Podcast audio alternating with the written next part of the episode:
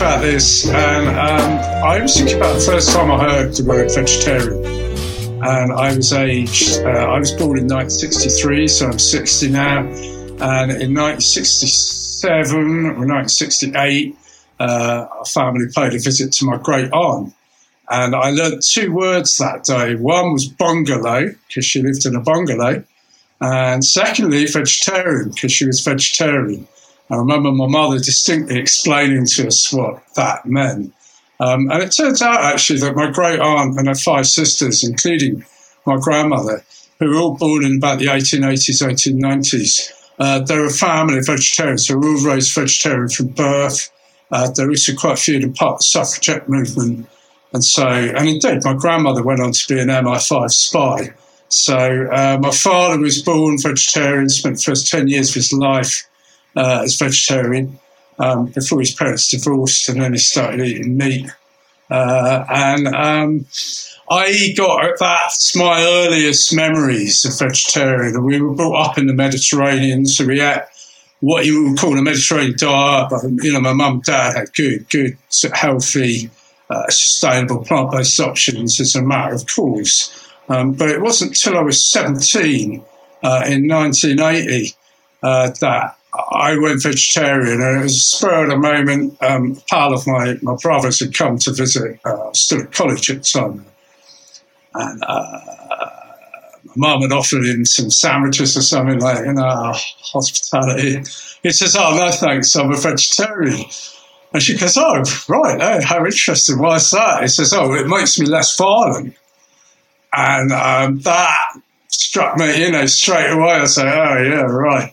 Uh, the guy also had to play guitar like Andy Gill at the Gang of Four. So like that to me was really progressive and that's my favourite guitarist actually at the time. So, you know, it's really like always struck with vegetarian being quite rebellious, quite, uh, quite, quite kind of, um, I don't know, quite evolved, quite cutting edge, very cool.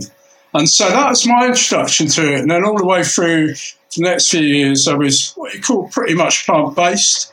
Um, so I was eating a lot of whole food plant based, and I was I was always the one who, you know, if we'd been up all night Saturday, make sure before we all went home on Sunday that we all had a good meal and at least looked, you know, half the part to to get back and then off to college again and such like. So um, all the way through the 80s, I looked after myself, but it was in 1984 uh, in Leeds, Chapeltown, and that was during the miners' strike. And um, by that time, I was a sort of fully paid up member of the peace convoy, uh, been travelling all over the UK, having free festivals, and living right out a very anarchistic life, very out there and uh, fabulous experience. Of course, this is the time of Margaret Thatcher and uh, well, police brutality was really evident. Uh, it was a time of really radical time. Anyone who goes back to that time will know that. Um, and it was during that time after we'd actually all been arrested at this rock festival um, in, uh, in, in, in, on the bank holiday of, uh, of August 20, uh, 1984 uh, at Nostell Priory. And uh, so the miners' strike, you know, we had the SPG, we had the Met, a whole lot descended on us, took us out, put us in the prisons and the Bridewell and what have you. And uh, I came out, I bumped into all these anarchists in Leeds, like cutting edge anarchists, and they were all like uh, animal rights activists. I was like, oh, wow, this is really interesting. And we obviously had to sort of shared values of hating Margaret Thatcher and the police and such like. And, uh, and there they were, like, I was like, oh, they're all vegan. And I was like, as soon as I heard the word vegan, I said, oh, wow, what's that? I said, oh, well, we don't eat animal products. I said, oh, wicked, that's, that's me. So I was sort of overnight.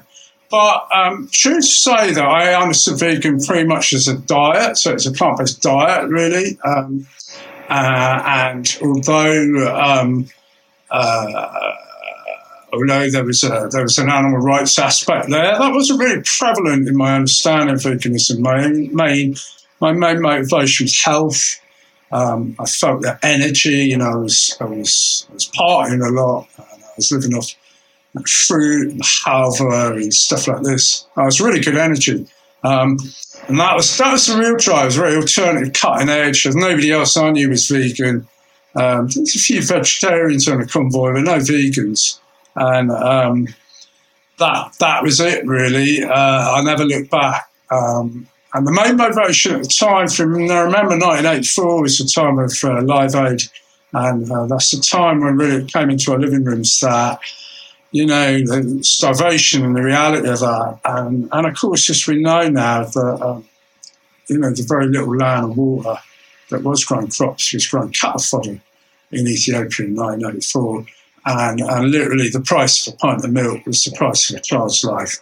And that's what stuck me to being vegan um, as it was a very much a human rights issue and uh, you know the, the cut out the middleman was the obvious mm. answer. Stop stop feeding grain to cows. And I think these days they say something like it's 80 is it 80, 80 million or whatever tons mm. of grain fed to animals, and only four, four million tons of grain would actually feed starving people sort of adequately. Uh, and that that mismatch was always my original motivation, but I think it's true to say from day one I was what you now call a holistic vegan. Mm. for me, it just ticked all these boxes. It's like, oh my God, you know, wow, you can actually do something. Instead of just protest at what we haven't got, you know, we can celebrate what we have got and cut out using animals was just such a, such a, um, such a game changer. And so f- from day one, it was, it was just an absolute, yeah, I loved it, embraced it. Um, that was that was how I started. Yeah, fascinating journey. When you, I'm really interested in that that moment in sort of 1984 when you said there's the, the, the, anarchists were around you, sort of talking about veganism, and you sort of were like, oh, okay, this this is this is something I hadn't heard of. Um, and and around that period of time, you know, you mentioned like Live Aid and so on, and the the kind of aspect of um, food poverty and these kind of things.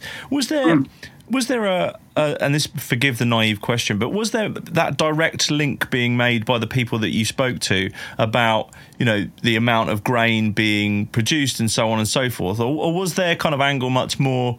Um, the specific lives of individual animals that that was that their concern, or was it was it kind of as holistic as you described? That's an interesting question. So I was actually thinking about that because it's definitely animal rights um, activists uh, that um, it was part of an anarchist collective in Leeds uh, in the early 80s. And um, they, they, that anarchist collective was, you know, uh, advocating animal rights. Um, I, th- I, think the difficulty was that, that, that there wasn't really an understanding of animal rights. I mean, bear in mind, this is you know, even Tom Regan, I don't think had even written his books by then. He was just just beginning to develop that. There's just an understanding that, you know, we're not eating animals. Um, but that was extended to not wearing animals. Um, and, you know, things like zoos. But there was there was always from day one. My first animal rights protest was October two, uh, October 1980, and this is when I just gone vegetarian as a, as, as a college. And I went up to London for an anti-shooting, anti-blood sports, anti-hunting rally at Hyde Park Corner. And I can distinctly remember that by that time, um, I hadn't, you know, I'd wearing leather and, and eating, eating meat and, and you know, hadn't, hadn't addressed the dairy or eggs, but I wasn't eating meat or fish and wearing leather. I was, I was pretty, pretty strong on that. And I remember there being um, this burger ban, and then all the activists were eating burgers and wearing leather.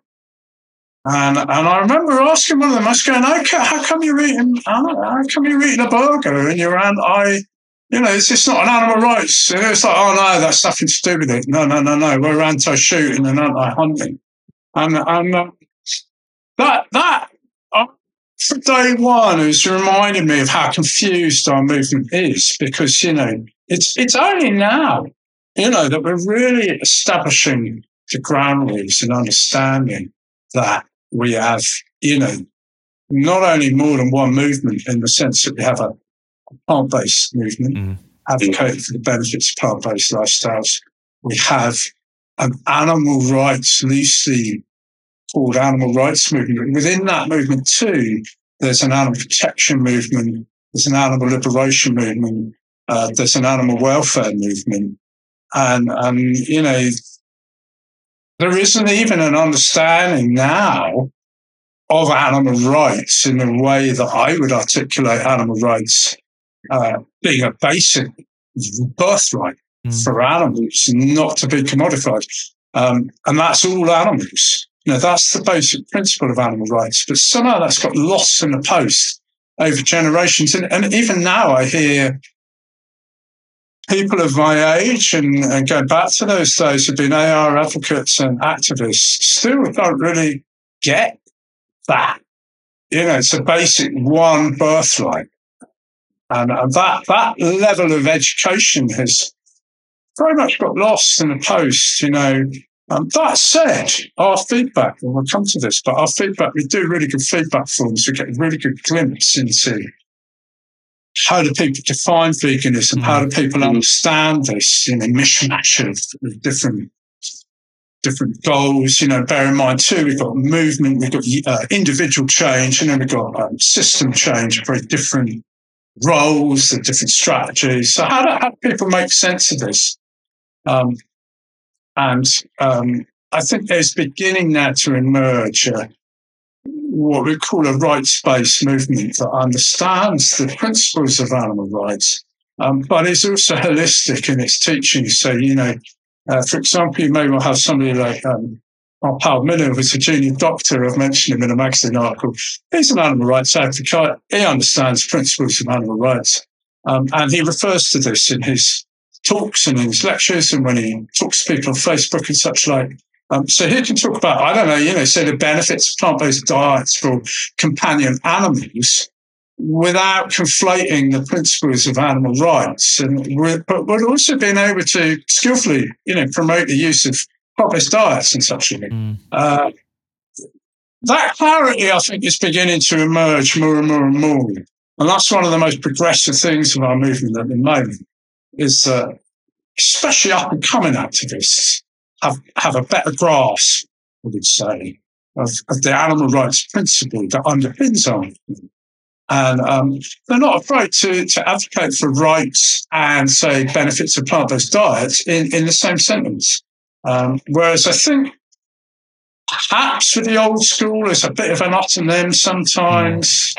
Sometimes it's like, oh, you know, it has to be like this, and everything else is is not good enough. And yeah. it's like, oh, really has to be like that, actually. It could be, you know, the important thing is to be clear and understand its principles and, and, and advocate for them. Yeah, uh, I, am jumping around with the chrono- chronology, but uh, it, it's it's sort of uh, the subject is here, and I think it's it's worth worth probing a little bit. I'd, I'd, love to get your, your opinion on this. You know, given the sort of you know the information age, the social media age in which we live, and that there's there is a, a million different ways now that sort of veganism plant-based diets are kind of presented to people coming into the movement and and indeed people who are already there. Um, do you do you see that kind of one version of the the truth, if you like, as important or or kind of actually detrimental to to bringing more people into the movement? Do you think it's it's important to have a kind of multitude of uh, of viewpoints and uh, differences uh, with with overlap and, and a bit of convergence, or do you think we we do actually need to be much more on the same page than perhaps we are sometimes? Uh, well, that's a really interesting question. This is really uh, actually kind of something emotional. moment, seeing this evolve um, the, the answer is both, really, isn't it? So, so it, it, you know, when I refer back to 1980, what, what was always clear is that there's been an animal rights movement that at times has rejected veganism, and then there's been a plant-based diet movement that at times has rejected the animal rights principle. Um, the trick is, in my book, is to accept it how it is meet people where they are. Embrace the fact that we have a wildly different, whole we've got all sorts of skill sets and different opinions, and we're also all growing and learning. You know, this is work in progress. It's not a set in stone. Um, so really important to embrace that wide diversity and, and just be, you know, friendly and, and, and accommodating and understanding and tolerant and generous, kind, all of these you know, peaceful, um, uplifting, encouraging, all of these, these qualities that we, we really, you know, know benefit learning, you know, especially a goal of seeking a learning outcome um, which is so often missing in these discussions. And people want to punish, be puritanical and exclude people who's not been good enough. Um, you know, uh, that's the opposite of what I want to do. I want to really embrace everybody, you know, come rain or shine. That's something I learned on the free festival movement. I mean, every free festival in the UK in the 80s had a free free kitchen. And you didn't have to do anything to to you know, be able to eat there, you know.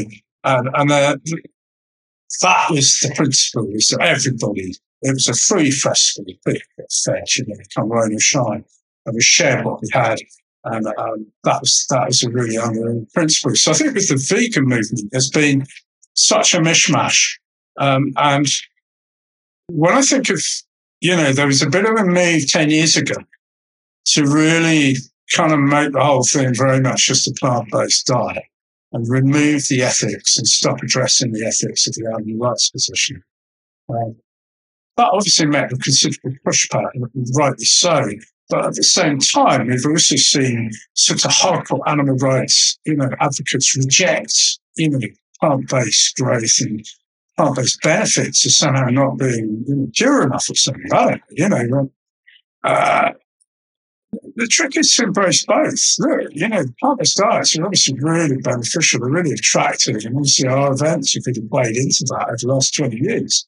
And so there's something like, you know, Veganuary, and, you know, really focuses on attractive things. We know this is something help people get over the line. Um, and, and, so many people have gone vegan because of veganuary.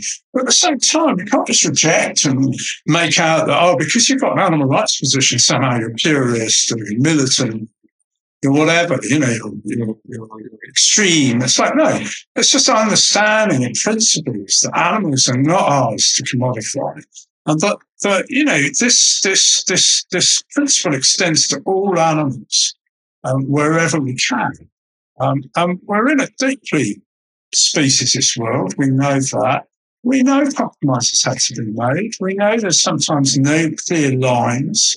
You know, we know there's for example, with the recent, you know, we won't go down this road, but, you know, the, uh, the, the medicine and, and, and, animal testing has really been put under the spotlight this last three years. I think we've always accepted as vegans that some vegans, you know, require either life-saving or perhaps pain management medicines that have been tested in animals may indeed contain some trace animal ingredients.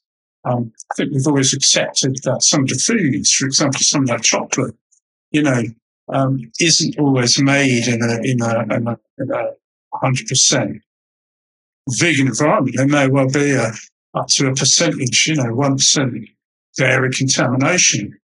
Uh, you know, these, these are areas I think some of us, you know, perhaps when we've eaten out and we've eaten in a place that doesn't always serve just vegan food. We know there's a risk of contamination and level. So there, there's always been some grey areas. Um, and that, that's okay, you know, that's ongoing, but we shouldn't fall out with each other. We shouldn't diss each other. We should seek to understand and be tolerant where we can. But I think we should have two clear things. One is the principle of animal rights underpinning our movement. And two, a really acceptance of the benefits of what I would call our plant-based educators. So the people who specialize in promoting the benefits of whole food plant-based diets, for example, you know, there's no reason why these people can't do that without an understanding of an animal rights principle, which many do. But likewise, there's no reason why animal rights advocates should want to, I don't know, diss, diss somebody for promoting. You know, we, we can work together and we do. And that holistic understanding and that framing of veganism, I think is essential moving forward. Um, and you know, our feedback from shows that probably around about 60% of people would count themselves as vegan for the animals. Around about 40% of people describe themselves as holistic vegans, which is vegan for, you know, all reasons, mm. including plant-based options, but understanding an animal rights principle that underpins that. I think that's the key is to have that understanding. It's a pretty basic one too. So, hey, can we stop bothering animals? That's it. You know, leave them out. You know, stop using them. What's also interesting, I would point to, is that amongst the vegan feedback we get, is that there's a different understanding of the goal of veganism. And for many of us, it's to end the use of animals. It's a position uh, from which our lifestyle choices come. So we're very much about ending the use of all animals. Um, but as, as many people who would be define veganism as ending the use of all animals, you've got an equal number. Um, defining veganism as a way, a way of life that reduces the suffering of animals. Um, so there is some conflict there in the understanding. But again, I would, I, I for the ending of the use of animals. Well, I understand that, you know, when you look at things like perhaps, I don't know, unintentional deaths in harvesting mm. and pesticides and stuff, um, perhaps some of the land that is, you know, used for growing crops that is then no longer available for free living beings. Um, then, you know, veganism isn't the perfect way of life. So although we may seek to end the use of all animals, we are in fact by nature reducing the suffering of animals. We're not actually ending the use of animals. We may be ending the use of willful commodification of animals. So going to be some free living beings and, um, and, and well, a way less than, you know, the crop death argument will put out, as we see, because of the height of the uh, combined harvesters generally don't chew up all these animals, but there are some. Let's be clear, it's not, you know, a perfect way of life, nor should it be, nor is it pretending to be. Um, and therefore, both of those interpretations, in many respects, are correct. Um, whilst we should advocate for the end of the use of all animals, it's okay also to recognise that this is a way of life that reduces the suffering of Mm. Whether that's the goal or not, it's a great point. But I'm not one that we should fall out about and reject each other. And that still goes on. It's still a, a puritanical approach. And, and for example, I have seen back in January, a particularly unpleasant blog written about the canyon for hmm. staff and questioning salaries. And I think it was described as a as a British British capitalist food fest.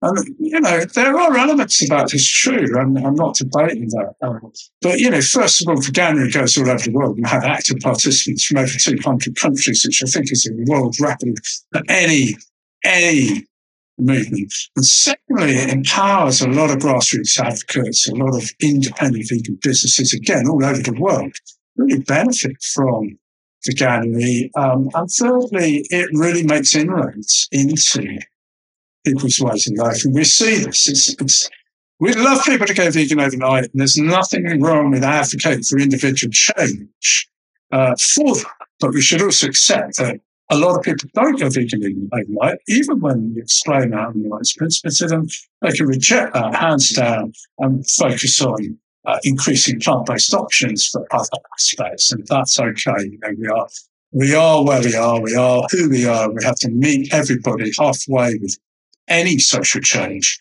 and try and encourage people to engage with them not reject them. And we'll be absolutely clear that for too long, this movement has rejected people who are the closest to us because they're not quite vegan, because they don't mm. quite get it. You know, that, I'm glad to say, is really coming to an end. And even now, there's a few proponents of that approach who are really reconsidering that because they understand that climate crisis, we have to get over some things without throwing the principles under the bus.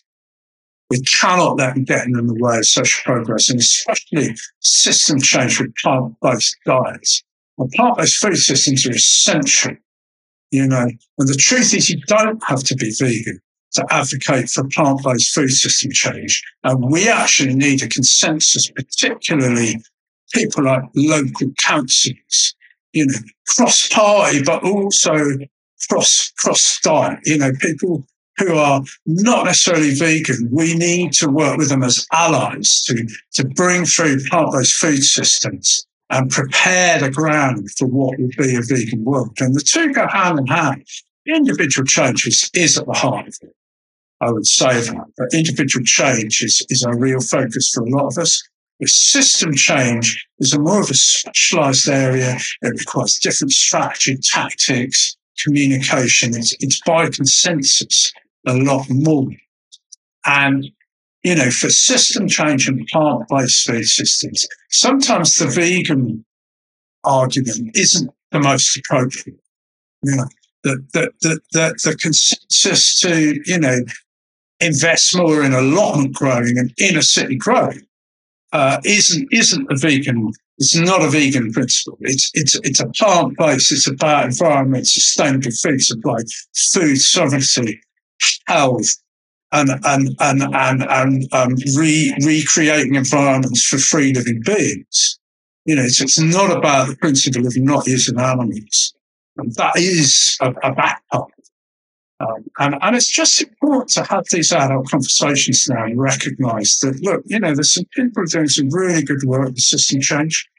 Um, and I'm going to point to one recently, you know, plant-based universities. Uh, and there was, uh, uh, Nathan on, on GB News very recently advocating for plant-based universities. Now, clearly that's system change. That's about, or institutional change. That's about universities recognizing the research they've done and acting upon it. Are we asking everybody to go vegan? Well, we would certainly be asking people to question whether, um, you know, they think they ha- they should be using animals and whether animals have a right not to be commodified and whether there's a moral discussion to be had. Um, and if the answer is, well, yeah, then, you know, are we then looking to align our values with our lifestyle choices?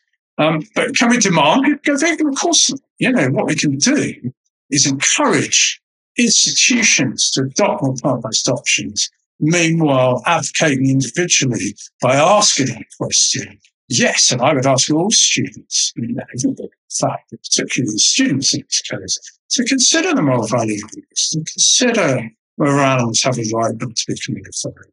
Definitely have those conversations. Can we demand they go vegan? Of course. We know that. You know, this is by uh, education, inspiration, and a growth and encouragement. Um, and really, it starts, I think, with asking these questions asking those questions and having those kind of adult uh, conversations as you described you know all speak to kind of a, an element of like pragmatism that's required within the sort of vegan movement if you like to, to work with others and collaborate effectively and so on to, to drive change uh, when i think about um, you know things like vegfest would you see those as kind of um, if you like advocating for that approach in, in, in kind of its mission uh, we very, very much was to begin with. So VegFest we founded 20 years ago, 2003. And VegFest was set up really on the back of, I think, one key issue. Um, and I don't mind relating this to you because it's true and it's relevant. And, you know, in 2002, um, I, I went to the London Vegan Festival with my then stepson, age 15. And um, my partner and I were both vegan. Um, uh, our, the stepson, you know, he used to go off to his dad, uh, obviously, every now and again. And, and his dad wasn't vegan. He used to have this sort of Fray Bentos pie. Um, and that, that was sort of concession. That was, you know, teenage, teenage son what have you. Uh, but he was vegan in our household. And then if he went to his dad's, yeah, he may, he may have a Fray Bentos pie. That, that was, that was it. So we went to the London Vegan Festival and that was one of the only vegan festivals that was running at the time. It was at the Conway Hall. And, and two things happened. Um, one, uh, stepson was asked whether he was vegan or not. He said, no, he's not. He says, oh, how long have you been vegetarian? He says, oh, well, I'm not. You know, I I eat the old Fray Bentos pie. Um, and that he was asked to leave. I said, oh, well, you, you, can't, you can't, you can't, you can't be here. And we were staggered. I couldn't believe it because we come from a free festival with Travis, you know, we were like, anybody could come to like, what's all this? You know, you, know, this is bigotry, it's discrimination. Is that what are you on about? We were, I was really upset. And I walked away with soul. And as we walked away, there was quite like, you know, gathering of pretty anarchic, pretty, you know, it reminded me of the convoy actually. It wasn't that attractive. You know, it's quite off putting in a way, you know. Uh, we walked away and I remember saying, this, this isn't, uh, this isn't, you know, we need to be able to come to our events and become vegan. You know, it's not a closed circle. And it, it was quite a closed circle. And it's quite off putting. I remember interviewing Ronnie Lee once and he said, oh, yeah, well, we didn't want people to like us. You know? And that was a fundamental difference between uh, that ALF and Proj, which of course was doing a lot of undercover work. but dangerous work. And it had some very committed, very, very aggressive, uh, quite anarchic people under that umbrella doing some pretty amazing rescue work and stuff. But they were by nature quite like the opposite of what we wanted to do, which is hey, say to people, hey, uh, come along, have a party, have some good food, meet some good people. You know, there'll be some leaflets there. You'll be able to get an education, be able to learn how to make a I know, blackcurrant tofu cheesecake or something like that, and, have a veggie burger and listen to some good music and feel that vibe and, and start unpicking some of that inner speciesism that, that exists. Um, and, and that's, uh, it's a really important part of the principle. So, so I think it's true to say that in the early days of VegFest, um, there really wasn't. I mean, we made sure everything was vegan. We didn't really have like you know that much discussions on animal rights and, such like. You know, there was more. There was a lot of campaigns. We had all the campaigns. I kind of figured, oh well, I'll do that. My job is to get people there in the first place. Try not to put them off. Um, and you have to remember that at the time, there wasn't you know, like the, the public face of animal rights was shocking. I mean, in 1990, um, I'll be careful what I say here because I know that, that this, this particular bombing is not attributed to the ALF. It was attributed to the ALM, which is the Animal Liberation Militia. Um, and they were an offshoot specifically violent. Now, whether that's true or not, I don't know, but I certainly wouldn't want to, to upset my, my long-standing ALF colleagues because I understand that when that bomb went off in Bristol University, blew up a professor and also put some shrapnel through a 13-month-old child's push uh, and really blackened the of animal rights forever they've done. You know, I do recognise that the media played a big part in that and that it was you know, it was blown up, obviously, excuse the pun, but out of proportion. And, you know, I think ALF wrongly, wrongly labeled for that. But um, it was, unfortunately, however it, it, however it came about, it was in the name of the animal rights movement. And, and that threw back any kind of idea of vegan advocate. I mean, I was living in Bristol as a vegan advocate. I had a small child, age four. It wasn't healthy. Um, and Bristol, you know, it's a long time to recover from that. And there's still people today. I mean, the gentleman who was in the pushchair is now mid 30s and lives a few streets. I mean, still, he's still scarred for life. So, so those things haven't, haven't been forgotten. It's a very difficult time to kind of, so I suppose my idea was, hey, look, let's just throw this on its head um, put on some really good bands, put on a load of comedy, magic, kids area, cake, the lot, you know, not about the issues. We're just going to have a party. And that was far more in keeping with, with Bristol, which by then, of course, in the 80s, in the 90s, it had the, in the 80s, a lot of festivals. In the 90s, there's a whole Avon Free party scene, which was huge and culminated in the biggest rave ever in 1993, I think, Castle Moore, and we still talk about it today. And, uh, you know, the, the whole place had gone party mad in the mid 90s. So, you know, by the time we started in 2003, you know, actually the, this, this, this thing hit home and, and everybody loved it. And we just got a massively positive reaction to what we were doing. And it was unheard of at the time. There was just nothing like it. I think what was really nice was I know now, of course, it was a lot of my friends then who were really promoting plant-based diets. They weren't animal rights activists, you know, people in the 70s and 80s who were not in the aim, you know, who, who weren't doing those, those missions. but were quietly doing stalls and tabling. You know, people question when did vegan outreach start? Vegan outreach started pretty much in this country after the Second World War with the formation of the Vegan Society in 1944. And when you look at people like Arthur Ling, I mean, Arthur went vegan 20 years before the word was invented. You know, he was he was developing biofuels in the 50s. He started a, a, a vegan factory in 1963, the year I was born. I mean, it's weird. And people like Catherine Jannaway, you know, Faye Henderson, um, Elsie Shrigley. There were some fantastic vegan advocates out there. And of course, Leslie Cross, who was, you know, um, perhaps one of the forerunners really of that animal rights position um, that was later then explored by people like Tom Regan in the 80s and Gary Francione in the 90s. Um, and, and, you know, when I came to animal rights, I didn't come to animal rights understanding until 2015.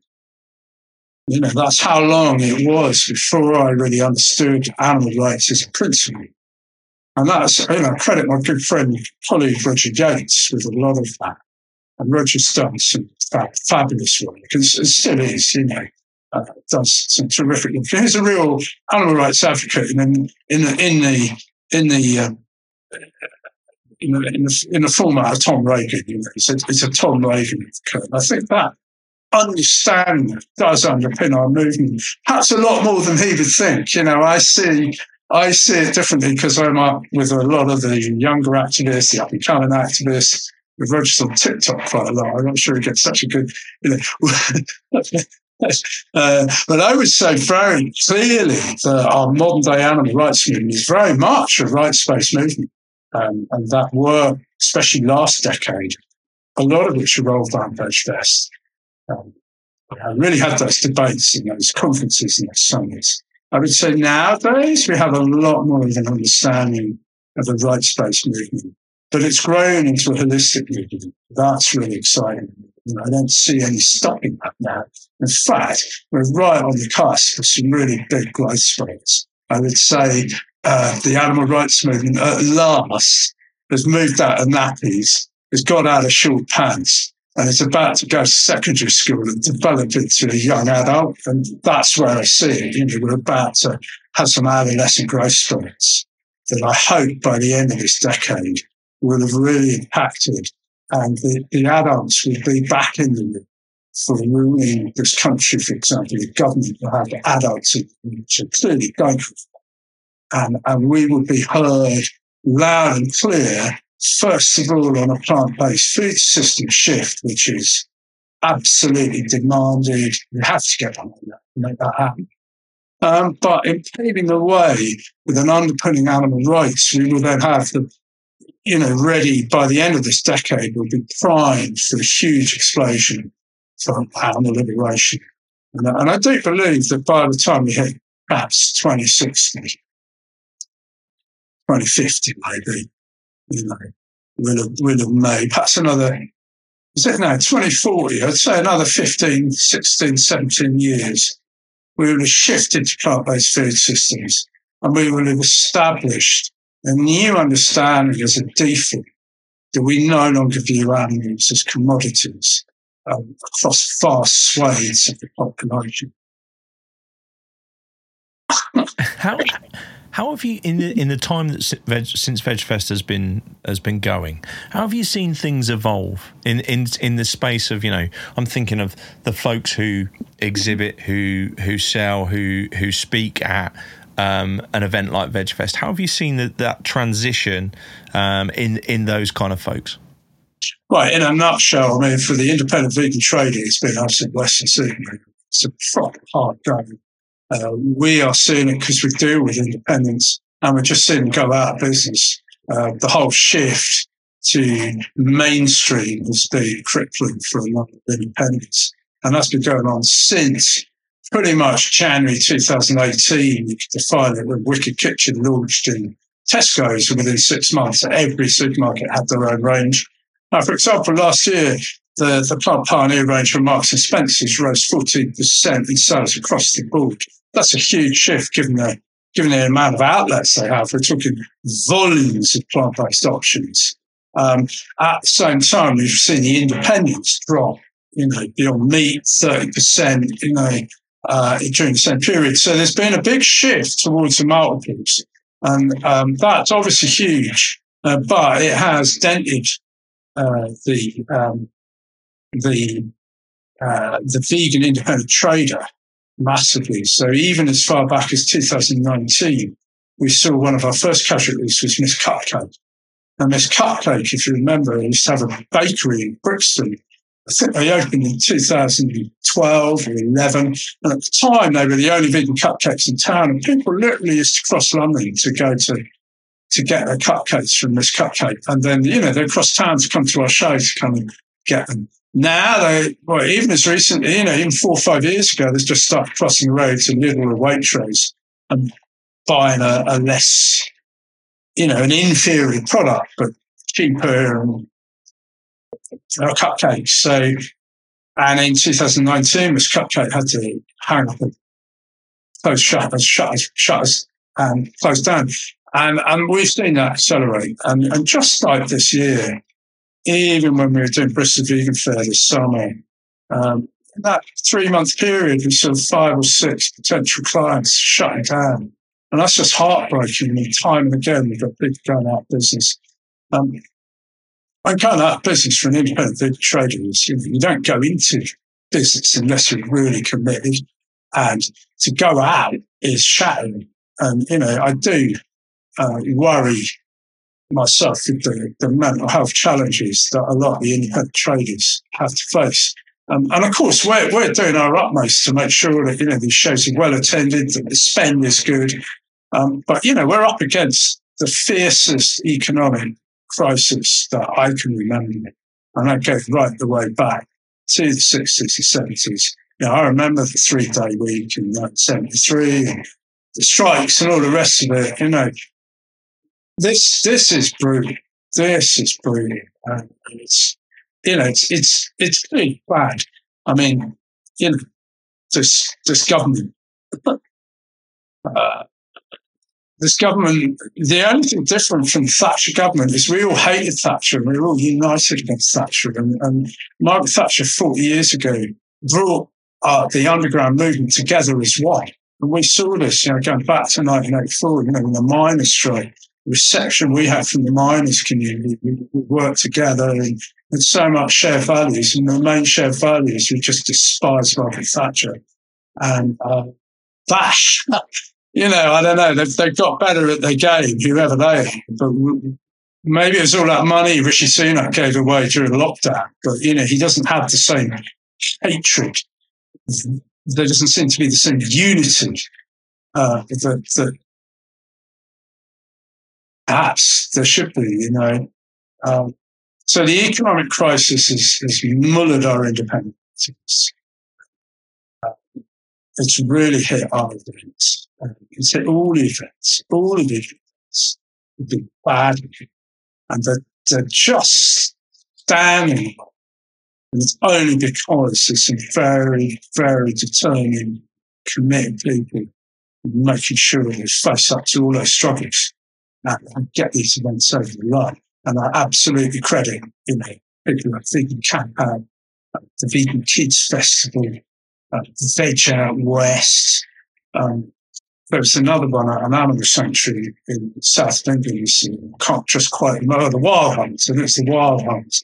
You know, absolute credit to these people. And, and Vegan Events UK, there's the, the Fireplace ones, there's, there's half a dozen, and, and one or two more too. Really good people doing these really good events that are really under supported and under resourced and battling against the odds. So that has been really tough. Um, and even for me, I'm 60, I've been doing it 43 years ago. I did my first event. And, uh, but I've never known it like this. You know, mm. it's pretty, and, and, even though I've, I've got a lot of tools in my box, my, my toolbox, it's, it's, it's requiring, uh, very, very committed and you know, it's not easy. So my empathy is with a lot of people, mm. traders and organisers and such like. But for the campaigns, it's just different. It's a whole different story. So a lot of charities right now are quite well funded. They're quite stable. They get quite a lot of legacies, quite a lot of grants, quite a lot of donations. Now, that's not true across the board. I know that, and some are really struggling. Animal sanctuaries tend to really struggle. But some of the, you know, we, and you can tell because, you know, the, the campaign groups are often advertising for, for mm. new people to join them. And that's a, that's a, that's a clear sign that they're, they're, they're a lot more stable and a lot more able to function ahead than your average independent trader. Um, so that's not only for one minute that the charities and campaigns haven't had to face some pretty challenging issues too. For example, it was only last week I spoke to the Vegan Society trademark team that's had to downsize by something like 25%, which anybody who works in any kind of organization will know that means a lot of extra work for some individuals. So suddenly having a really do a lot. You know, they're having a multitask in a way that perhaps their job description didn't indicate yeah.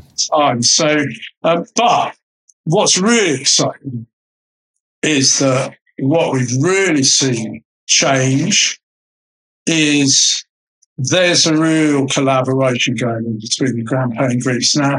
Now, this this has never happened before. It's always happened in bits and bobs. Um, but as my esteemed colleague Claire from Animal Justice Project mentioned just recently, said, you know, when she started, it, it just wasn't a done thing, and people didn't collaborate. They kept on. You know, the campaign groups were still in their infancies, a lot of them, and they were very protective about their identities and their actual campaigns. And although they've all evolved and worked, uh, you know, a lot of them are individuals have been perhaps worked for different animal groups within that. And for example, Tony from Veganuary, who runs Veganuary, used to work with animal equality. Um, and I'm sure with Viva too, 20 years ago. So, you know, there's a lot of, um, a lot of the team members amongst the charities, we've all got that built-in networking, friendship, and such but it just hasn't been a done thing. And until really recently, um, now we're seeing really strong collaborations. Um, and this is vital for a mass movement. And if we're going to achieve what we want to do, which is to get plant-based food systems as a default by the end of the decade and made massive inroads into animal liberation and animal rights uh, as an understanding in societies uh, by the end of the next decade, we are absolutely going to have to collaborate and work together and find ways of retaining our identities. Our donor bases our supporters, our volunteers are really, really important issues, our branding, our uniqueness, and our unique positions within the movement. Um, and, and, you know, recognize that not all groups are as well funded or well resourced or big or you know, we all look a little bit the same from the outside looking in, but when you're looking from the inside looking out, we know there's some big differences there. So, um, but we've just hosted two panels literally just last weekend, Bristol, September 2nd, 3rd. They're available to watch. You can find them on our, on our Facebook pages and such like, um, pretty recently. And this is like in movement unity, so we've had Animal Justice Project, Viva, we've had Animal Aid, we've had Animal Think Tank, Animal Rising, We the Free, Plant-Based Treaty, Plant-Based Universities, all on panels talking about recent collaborations, talking about what's in the pipeline. Um, for example, a big collaboration has been headed up by Viva for the COP28 conference, which they're really working on. Um, there's really a sense of again from the up and coming activists of hey, let's get on this and work together. We can really amplify each other's message. And that's really changed. So on the one hand, to come back to your original question, what's changed over 20 years? You know, 15 years ago, like, we had, um, you know, this couple, Jamie and Brianna turn up with a, with a little table and, and three snack bars uh, to do their first show and they had this little table and three bars of Density sampling, you know, and that, that was naked, naked snack bars. And then five years ago, they're selling a third of their company for 45 million, selling to a Dutch multinational. I mean, this is staggering, you know, Bute Island, who make the cheese brand, turned up in 2007 you know, same thing. So two years ago for a lot of money to, to you know, a big multinational. Um, and Cocoa Dairy Free. They used to come to all our shows. They started with one one tub of milk, and then you know they've grown hugely. Um, and that's really exciting to see all that. But of course, it's the opposite now. We really are the opposite now. We're seeing independents struggling like never before. So that's that's the downside. But the mm. benefit of that is, of course, everything's gone mainstream. So I think all of us are kind of like, oh, you know, we're, we're happy, but you know, we're, we're paying the price for it too. And that that's that's look, I'll be clear, that is soul destroying to watch your business crumble in front of you no matter what benefits there are exterior, it's still you as an individual. You have to manage that. It's so destroyed. And anybody who's been through that knows that. Um, and that's not to say that there isn't, you know, but this is part of it. It's just like all this conflicting stuff. Ultimately, though, I know that nearly all of us are just happy to see this growth. We know it's needed. And if some of us had to pay the price for that a little bit, you know, okay, so be it. Um, doesn't necessarily make it any easier, mm. but it does make it valid. And um, but you know what we're seeing with the campaigns are going so small and so had to fight so hard. We just see dedicated few individuals who you know dragged these things through and made them happen. And and you know I absolutely love these people. And uh, we all owe these people the silent mm. volunteer, the unknown hero. Uh, the, we owe these people so much so much gratitude. And now we're seeing these campaigns like Promise Treaty is two years old, gone all over the world. It's making inroads on levels that nobody ever imagined. And, and on that note, hotly, you know, crest, everybody endorsed that treaty. um, so that's really exciting. And I think we're going to see more of that. And um, even as recently as coming up in November at our Veg Fest in London and then Olympia, um, we're going to see more panels. And we've got a route map. We put a route map together for, for the next 12 months for some collaborations around six key areas, uh, including the use of animals in laboratories, um, including the Animal Rights March, uh, and understanding what it means, what a rights-based movement means, who Tom Regan is, um, including the COP28, including veganuary and all the food, including animals used for entertainment, uh, including sh- shooting, hunting, zoos, captive animals, fishing, uh, snares, all of this, this aspect. And then there's, there's animals used for clothing.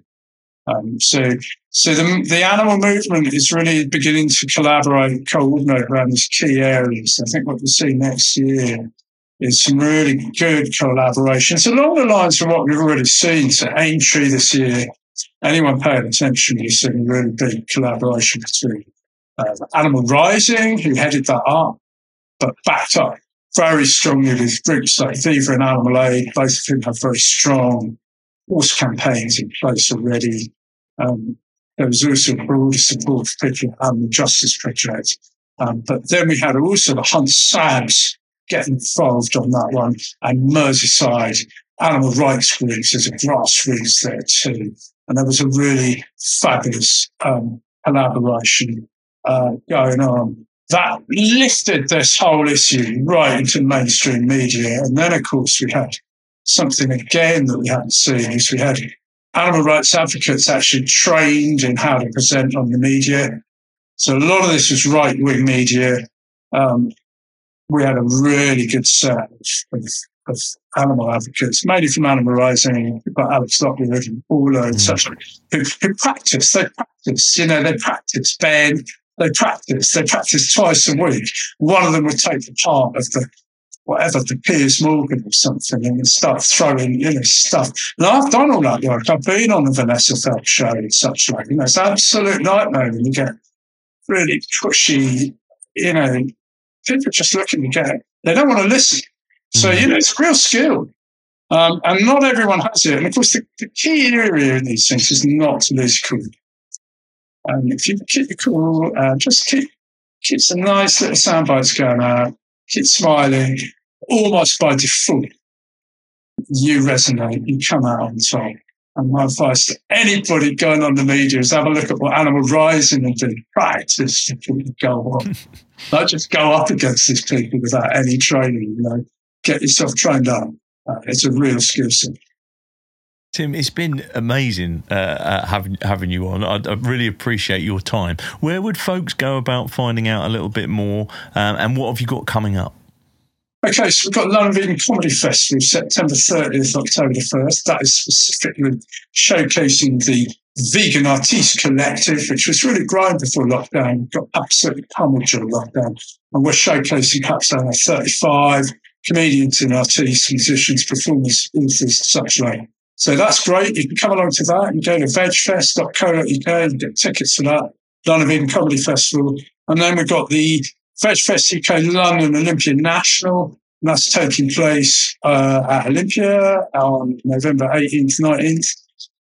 Come along to that, get involved with that. Um, and do, look, I'll be honest, right? We need your support. Yes, we need your support. Our collectives need your support. Um, we've been shown the support, all of us. Um, so let's have it because there's no guarantee they'll be there again. That's the truth. People will need to see what's in front of them and seize the moment. Um, and be that support your local campaign group, particularly support your local regional vegan events. Um, and if you can't buy a ticket, I don't know, perhaps if you can consider a donation, it's great. Or buy somebody a ticket. You know, bring your non-vegan friends along. Is a really good. We've got a really good conversion rate actually going on at our shows. Uh, really high, something like 85%, uh, 30% of our visitors are not vegan. But 85% of them are really suitably impressed enough to make some changes, which is from thousands of people at the moment. So it's a really good outreach opportunity. Uh, but particularly, please do um, consider two things. One is supporting local independent vegan businesses. They're probably needing more than most. Um, and see if you can get active, even in a passive way. Perhaps, you know, the petitions, um, if you're not already active, see if there's some, some areas you could uh, develop that would be, you know, help, help um, this movement. Uh, uh, we just end on that note a famous, famous quote from the from the Roman soldier when asked his name. He said, "My name is Legion, for we are many." That that's how we've got to be as movement. So thanks, Jeff. I Love really- it, Tim. Fantastic place to leave it. I'll make sure I put links in the show notes for everyone. Um, again, thank you for your time and thank you for all you're doing for the for the movement. Right, sir.